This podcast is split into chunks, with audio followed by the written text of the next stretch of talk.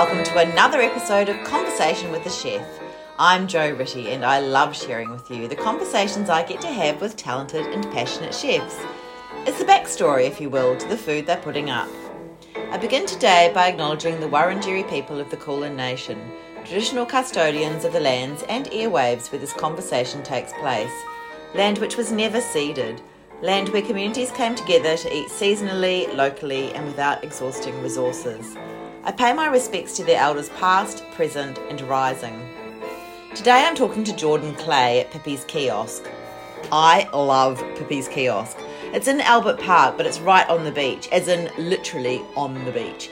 You sit at a table where the sea is pretty much lapping at your ankles, but you're drinking beautiful wine and eating glorious food. With the floor to ceiling windows, you get to see all the theatrics, whether it's glorious sunny weather or dramatic storms. It's all beautiful, and at Pipi's, you're centre stage. Plus, you're in the hands of an incredible team led by Jordan Clay and Tom Hunter, who all like each other and they love that you're there. Pipi's is the epitome of hospitality. I wrote about them for Broadsheet when they first opened, and I've been wanting to get back over there to talk to Jordan ever since. When Canadian born Jordan was 18, he won a competition that took him to Paris, and he ended up cooking at Le Chateaubriand before it got on the world's 50 best list. Maybe it was because of Jordan. anyway, since then, he's cooked at great places around the world. Before, lucky for us, he came to Melbourne. Having cooked at Cumulus Up and Ôter, where he met friend and business partner Tom Hunter, he then, with Tom, launched Pipi's and the world is a better place for it. I love this conversation, and I absolutely know you will too.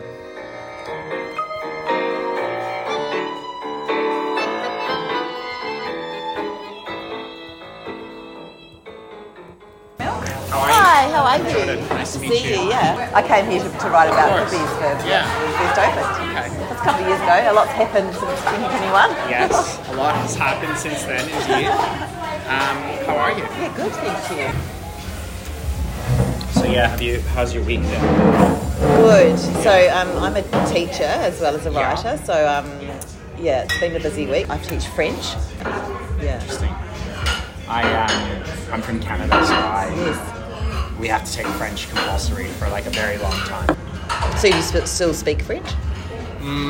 Not so much anymore. Yeah. If you don't lose it, or use it, you kind of lose it. Exactly right. Yeah. Same Like- with my German. Yeah.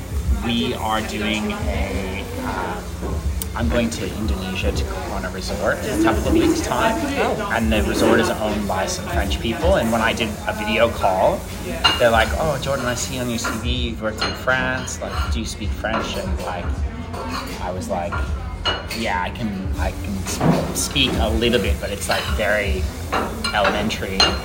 And I was like, "Je comprends de un petit peu," and they're like, "Ah, but way!" Like, and then they just like rifled off into the thing, and yeah. I'm like. yeah. No, no. I can't, I can't, not that well. Attendez. yeah. Oh, that's exciting. Is that just for a holiday? No, it's like um, it's like this new resort on a very small island, and they're just hosting residencies, like three week residencies. And I think what's happened is they've had somebody pull out last minute, Okay. and they're trying to fill a spot. So it's all happened very abruptly, but And does that mean that you are inheriting menus, or you can go and do what you like? No, you do whatever you like. Yeah. You- I think it's like a multi-outlet resort, and one of the outlets is like a not a fine dining restaurant, but a, a restaurant proper, and it's just like one chef's table, twelve to twenty covers. It'll be interesting. It's a great experience. Yeah, it'll be it'll be fun. Is it breakfast, lunch, and dinner, or just No, just, dinner. dinners? Yeah. Okay. Okay. They have other outlets that do that as well, but Yeah. um, like, So you just give them a supply list and they'll come up with it, or do you meet suppliers once you're there? or I mean, like- do they have it, a lot of the ordering goes via like Wally. Okay. but they said that like a lot of the fish and things like that will be like Fisher Direct, Yeah. which is quite interesting. Like, Yeah. Okay. Oh, that'd be cool. yeah, we listen. We we deal with a bit of Fish Direct stuff here, like Two Hands and those kinds of companies, and like that comes with its own like curveballs. So you know, throw in a language barrier, throw in like probably you know island mentality, which is pretty chill. we'll Yeah. see. It'll be, but I mean, at the end of the day, it's only 12 to 20 covers, so What an amazing experience. It'd be really great. it'll be interesting. Yeah. yeah. Um, I just read a review uh, and the person just said how, and it's a really recent one, of um, being here and looking at the autumnal sunshine and just what an incredible experience it was. And I really like that because I always feel a little bit like I'm, it's got nothing to do with me, of course, but when I've written a story about someone, like I like to see that they're still doing well. Of course, as you would be. Um, but it was like, oh, that's great. People are still reviewing you because you opened a couple of years ago, but then had turmoil. You made it through the end of lockdowns and things. Yeah, I mean, it was mostly. It was so hard, like it's such a blur, right? Yeah. Like the actual time frames. I couldn't even remember when I came here. You know, like it was. Yeah, because it's so like stoppy starty. Yeah. And um, I'm not I'm not good with dates and, and, and stuff like that. At the best of times, when I was doing my like citizenship application, you have to list all these places that you've been, and I made a mistake. I had to go back and do it. and I was like, it was a nightmare. Anyway, um, so but yeah, I mean, the bulk of COVID was spent here, just hanging out with these guys. So that yeah. was nice. Because you did operate as a kiosk. Yeah, exactly. and it, you know what? We were really like fortunate and lucky that we had like a bit of a captive audience. Like people are trapped at home. Of course, they're going to be walking up and down the beach. Like I became an expert level barista, something I never thought I would have to learn how to do. Um, but like, it's just fortunate circumstances that you're on the water. Like a lot of other places that tried to pivot and stuff would have struggled a lot, Yeah. a lot more. So Yeah. yeah. I just like timing, right place, right time. That was already baked into the business plan, anyways. Yeah. Um, so yeah, just really lucky. It just there's something very magical about eating. I mean, you're very close to the sea. You know, there's other places that are like on the sea or on the beach, but you're literally you're literally on the beach, and the sea is really close. Especially right now. Is it high, is it high tide? Is that as, is that as Um, high as it gets? It could very well be high tide, but yeah, it doesn't fluctuate like very noticeably. Oh, okay. Um, I have been told though that when it floods, the water can come all the way up to the Bluestone, which would be pretty crazy. So, Yeah, okay. but Yeah. it, that didn't happen last November, December when it was really, really wet. So, Yeah. It's amazing. And, and I think I remember saying too that it'll be beautiful at any time of the year. You know, when, when it's summer, it's amazing, but then when it's stormy, it's also an impressive place to be. It's really good. yeah, I, having now spent two years here, like coming to work every day, for me, the autumn and the winter is like my favorite time. It's it's kind of a catch twenty two. Like in the summertime when it's super sunny and like beautiful, the wind is always a little bit higher. Ah. Whereas in the wintertime it's always super calm and like especially the mornings, like the water is like glass. It's like so nice to be down here. So Yeah. and yeah, like you say, like when storms happen and things like that. And also like just watching the ships go by, like Tommy has a has a ship tracking app and if you see a peculiar one you're like, what do they have on board? Where have they been? Like so that's that's nice. It is, yeah. It's good. It's a nice place to come to work. And has it met your expectations in terms of owning, being owner, owner chefs? Um, think so. I don't think like anything has changed for me from being a head chef somewhere and being an owner per se. I like responsibility wise, but I, in terms of like mentality and how you conduct yourself in the kitchen, it, it's the same. And I think that was a big reason why I decided to become I guess, or have a have a crack at being a business owner.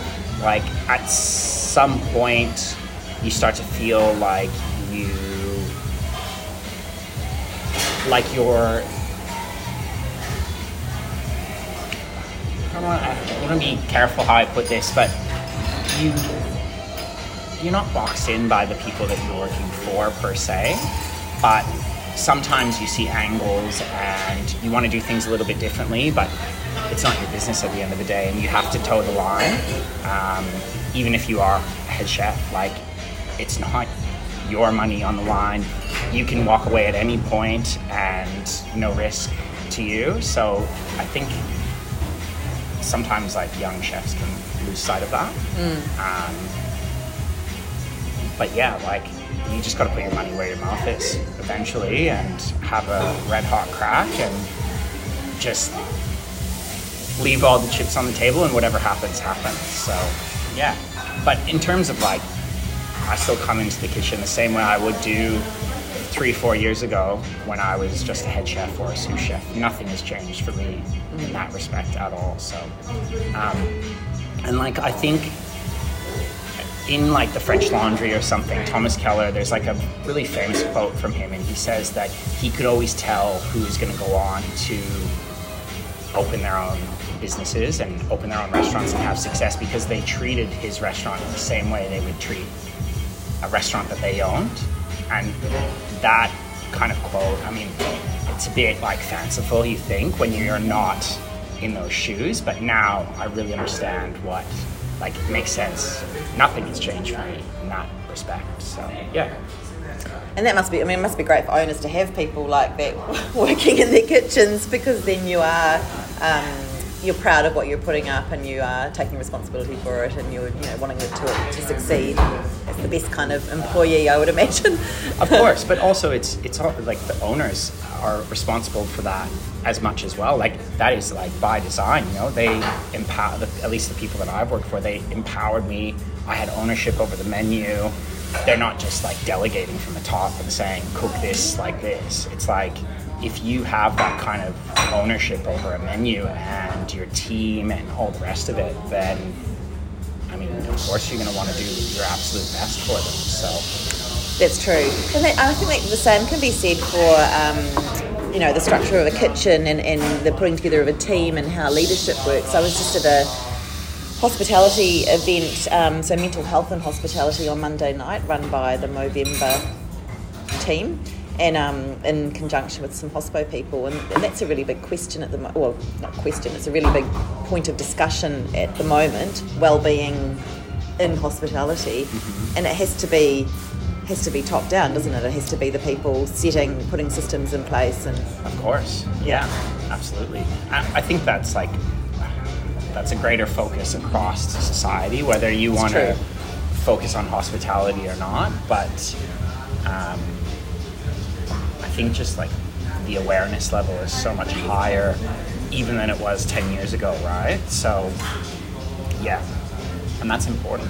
And mm. it's also like we're all really close here as well. So, you know, a lot of people that are here, like, we're, yeah, we're work colleagues, but we're also close friends. So, yeah, I think if you can't speak about that with your friends, then. Yeah. I think that's a, that's an incredible context to be in, and, and how, you know, you've kind of got it all here, and you've got a beautiful setting, and then you're coming to work with your friends. That's the dream. totally, that's the dream. But you know, like also um, I think if you work in hospitality, especially if you're a career professional, you probably enjoy your job. And not everyone can say that, you know, and, and I think like just that in itself, you're really lucky. Because mm. I would, you know, like not every, a lot of people a job is a job for them at the end of the day, and it's a way for them to fund other things. So, I mean, if you are fortunate enough to have a profession that you actually genuinely enjoy, and of course, there's like parts of it that you're not going to love, but on the whole, like if you enjoy it, like you should count yourself lucky just just from there. So, yeah. Mm, mm. I'd like to go back to the start of things for you because because I've read several times. I've read, you know, you were 18 and you won a competition to go and cook in France. Did you? What happened before that? How did you even get into that position? Um, this is funny. Well, I um, when I was like 14, my friends. It was like that time you get a summer job, right? And my friends, they all applied at this um, petrol station attached to a grocery store. And of course, I want to work with my friends, so I go and apply. And they're like, Jordan, as soon as you lose, like you're, we- we're all full up for the summer. Like, sorry, there's nothing here for you. And so, you know, like kicking rocks away from the petrol station. Um, I later found out in that week that um, the golf course where me and my friends, we, we- I played a lot of golf growing up, and um, the chef there was looking for someone to help out. And yeah, I mean, I started like I was already there every day at this golf course, so why not make a bit of cash? Yeah, right. I also thought, you know, learning how to cook would be an interesting way to impress the girls, and yeah, I just enjoyed it. Wow. It was pretty rough and tumble too. Like the chef, he was like pretty old school. This old like Swiss dude. Probably drank too much, smoked too many ciggies, but like was a nice guy. Like nice enough to take this 14 year old kid who had like no idea, like no clue, and kind of like just tolerate him for an entire summer because that's what it would have been. And we were you doing kitchen hand type jobs or No, actually like cook- oh, cooking on the fryer, making sandwiches, lots of like lunchtime stuff, soups, Yeah. things like that. Okay. So yeah, and then yeah, I did that for consecutive summers until I was like 18, and then um, my dad was like, "You need to like go to university." So I did that for a year, and it wasn't for me. What did you study? I studied um, communications, so I wanted to get into like marketing, advertising, and all the classes that I enjoyed were like had nothing to do with that. Like I took a film class that was like really interesting, Yes. and I was just like, I, I'm not gonna, I'm not gonna like fit in at a desk, you know, like that's just not me. So then I went to culinary school after that, and my dad was like, he was kind of like, okay, that's what you want to do. Um, but he was like, you you did the you did a year, so you gave it a try, so go for it. Okay. And so then how did the competition, where, where, how did that happen?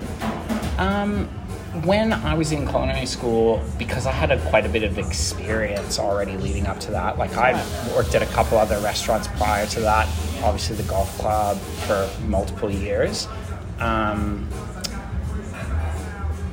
I kind of had a slight edge over, say, some other people who were just picking it up for the first time.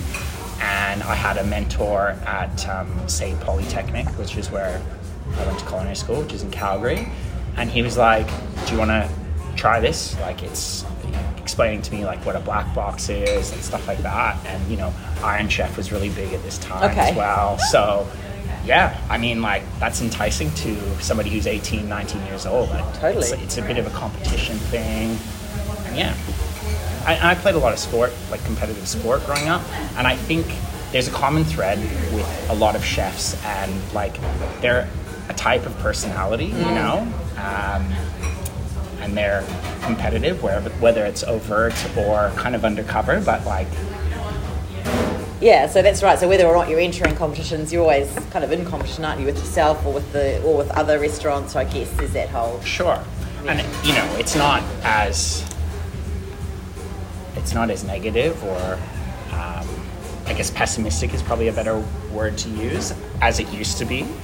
I know like when I was like in my early 20s, people would go and dine out other places and they would just then talk shit about it to mm. the, Oh. their their other colleagues like after they oh, had no. dined out Yeah. and that was like that was a common thing and i don't notice that as much anymore it's very rare like everybody is much more supportive i think just across the board because everyone knows like how actually hard it is to do something even very simple mm. so So you enter the competition and you win, and then you go to France. What's that for? For a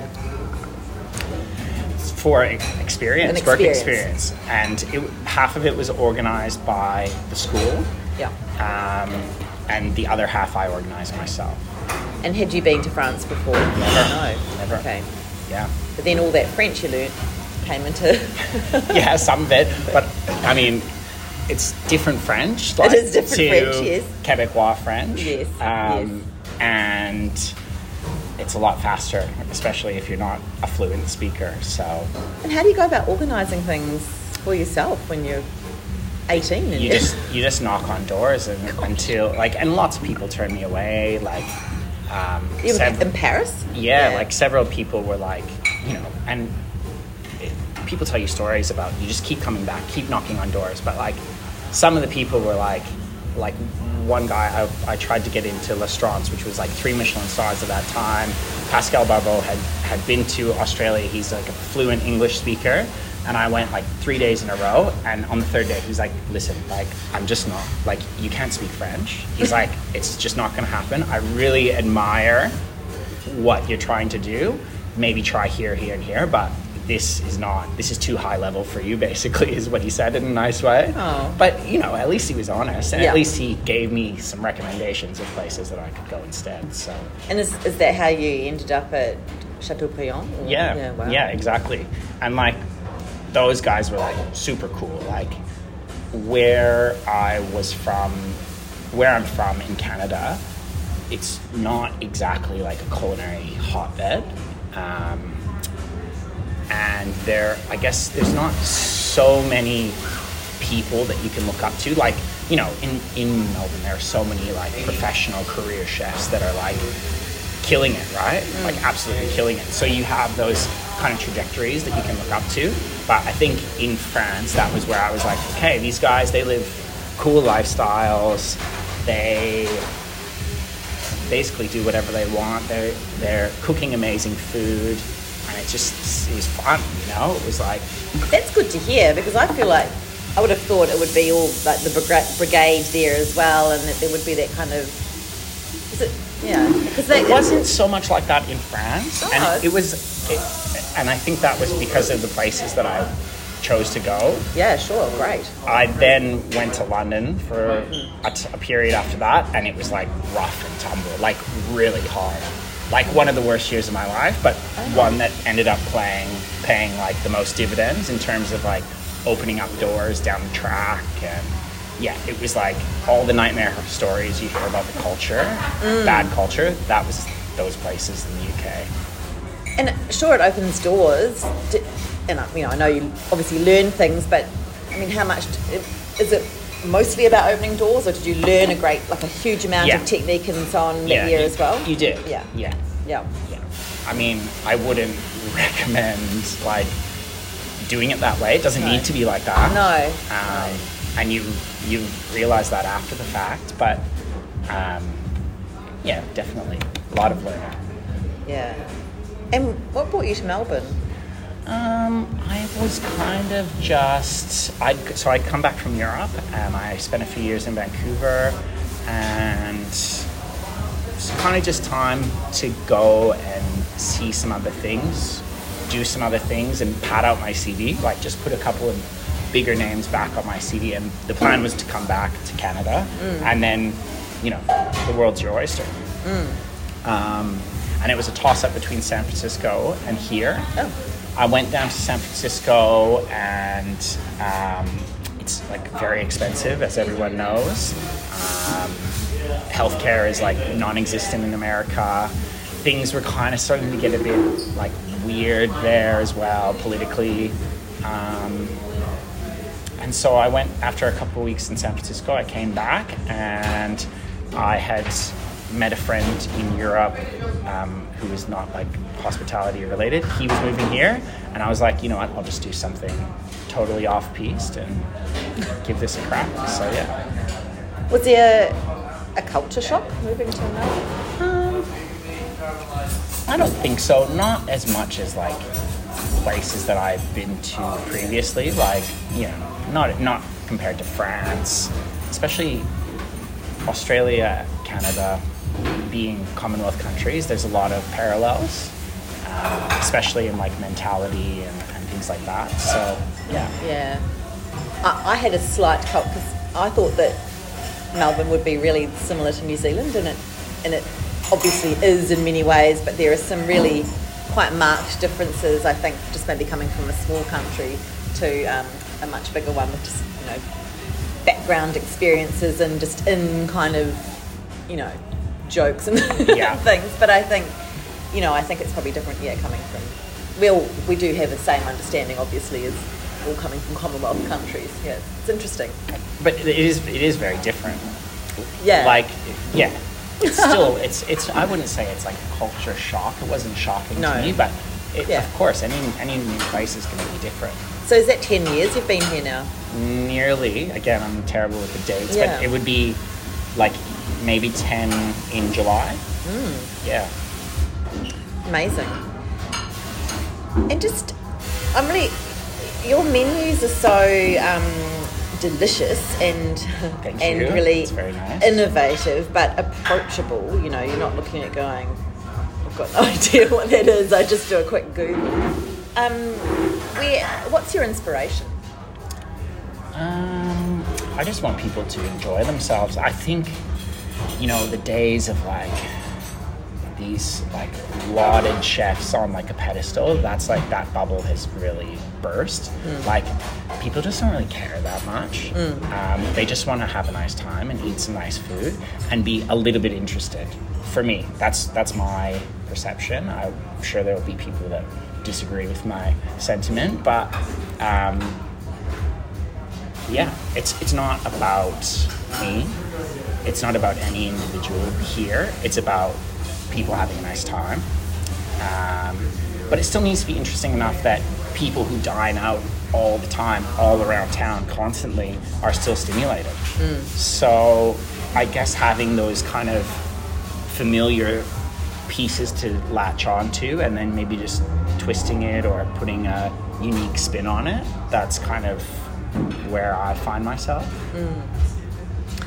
And is there not a need? I can't think of the word.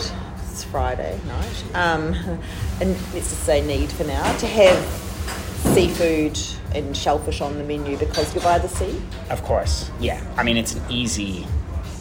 It's it just it makes sense. Like Yeah. you, you can see the water, like, and it just so like, luckily has fallen into place that that's like a comfort level of mine. Um, it has been for a very long time, and being in Australia, like, honestly, we have some of the best seafood in the world. Maybe only Japan really can kind of edge us out. Um, and just diversity. Like so much diversity. So many different species. Um, if certain things are unavailable you can easily pivot and like make a, sh- a shift. So um, yeah like that's that's exciting that's what's fun about being here in melbourne Absolutely. And can you still be surprised by food? Of course, yeah, all the time, all the time, yeah. Um, and sometimes when you least expect it, like, um, and sometimes it's not a direct surprise, but it'll make you think about things differently. I'm trying to think of an example off the top of my head, but you know, even I, I can't remember where I was, but I had something the other day that I thought was going to be hot, and it was like cold, like deliberately cold. Um, and that was surprising and you know just little things like that you can you, you can be surprised i don't think i'll ever stop being surprised you never seen it all like and the world of food like food culture is so vast right so yeah i don't think you'll ever stop being surprised And just to finish with, what would be your advice for someone who was thinking about becoming a chef? um, my advice for someone who's thinking about becoming a chef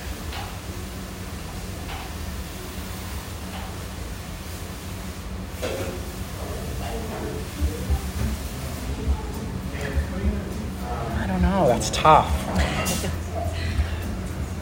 well, what would you tell your younger self that you know now that you might have been not so in the clear, in the, you know, known about? Look, look to like, look up to people.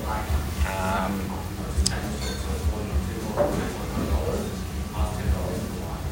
try to. I don't know. That's try. I'm trying. I'm, I'm just thinking of like some of the apprentices that we have and and or have had and things that I've told them, but it's so hard. Like because I think it's not easy. It's not easy. Nothing, nothing in this life is right. Um,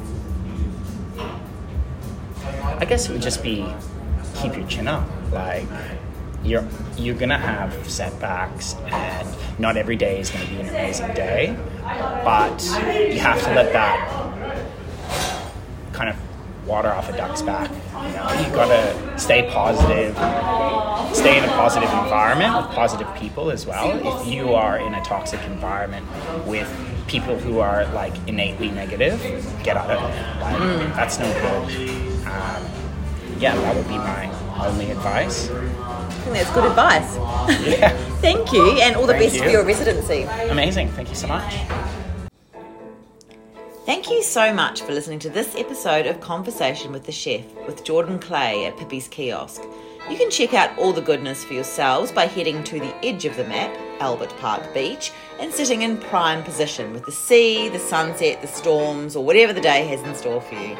Right now, though, you could jump on Instagram at Pipi's Kiosk. That's P I P I S K I O S K, all one word, and see all the fabulousness for yourselves. If you liked what you heard and you want to hear more stories from other chefs, I'm on Instagram at Conversation with a Chef. You can read the chat at www.conversationwithachef.com. I would so love it if you told a friend about my chats, and of course, you can follow me on Apple and Spotify podcasts, so then I know that you're there. Once again, thanks for listening and have a great day.